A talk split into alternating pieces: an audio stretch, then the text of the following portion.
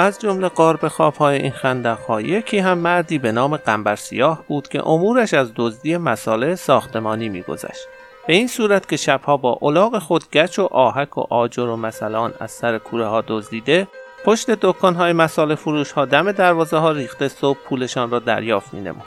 قنبر سیاه مردی بود زشت سیاه چرده با موهای ژولیده در هم گوریده مانند سیاه های آفریقایی با قدی متوسط که تابستان ها مساله دزدی و پاییز و زمستان از ها و روستاهای اطراف گندم دزدی و جو دزدی می نمود. در یکی از شبهای پاییزی که در جاده تقیاباد ورامین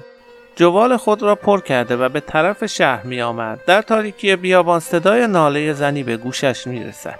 و چون به رد صدا می رود جوان زنی را می نگرد که روی زمین پیچ و تاب خورده خدا خدا می کند و چون کبریت کشیده به تفحص می پردازد معلوم می کند حامله پا به ماهی است که هنگام وضع حملش می باشد با اوضاع و احوالی چنین که شوهرش در هفته پیش مرده مادر شوهرش وی را از خانه رانده و او به ناچار روانه حضرت عبدالعظیم گردیده میانه راه درد حمل امانش بریده در این نقطه از پادرش انداخته است. چون داستان او را میشنود که جز مستربی پناهی نمی باشد و از عزیمت به سوی حضرت عبدالعظیم هم هدفی جز بی هدفی نداشته است. جبال گندم را از روی الاغ برگردانده سوارش کرده روانه می شود و در حضرت عبدالعظیم به عنوان خواهر به خانه ایش سپرده و وسایل زایمانش را فراهم می سازد و در اولین ساعت فردا هم الاغ خود را که تنها داراییش بوده فروخته برایش لوازم زندگی و مایحتاج فراهم می نماید و جهتش تا زنده است متحد مخارج می شود. زن پسری می آورد و قنبر هم به عهد خود در مخارجش پایدار مانده سالها سپری می گردد تا عجلش فرا رسیده دار فانی را ودا می کند.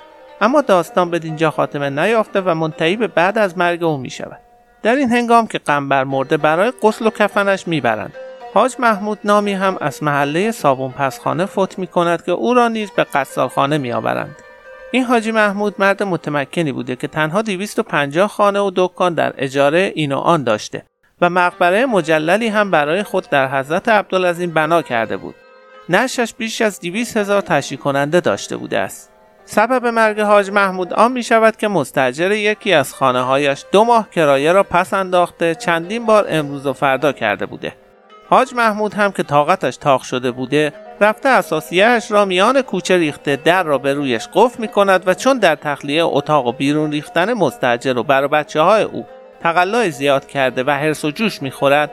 عرق کرده سینه پهلو نموده تخت بند می شود و سحر همان شب دار فانی را ودا می کند. قنبر سیاه را شسته کفن کرده حاج محمود را هم غسل و کفن نموده حمل می کند و وقتی هنگام دفن گورکن نقاب کفن حاج محمود را در قب باز می کند او را سیاه و کریه و بدهیبت می بیند که زشتر از آنی ندیده بوده است و اطرافیان هم آن را نتیجه اعمال بد او تصور می کنند لب فرو بسته اظهار نظری نمی کنند تا قبر از خاک انباشته و هموار می شود و از آن سو وقتی در قبرستان چهارده مسوم نقاب کفن قنبر سیاه را کنار می‌زنند وی را با چهره سفید و سرتراشیده و ریش خذاب کرده به قیافه حاج محمود مینگرند و اندک اندک مطالب بر سر زبانها افتاده اسباب شایعات و حرف و سخن می شود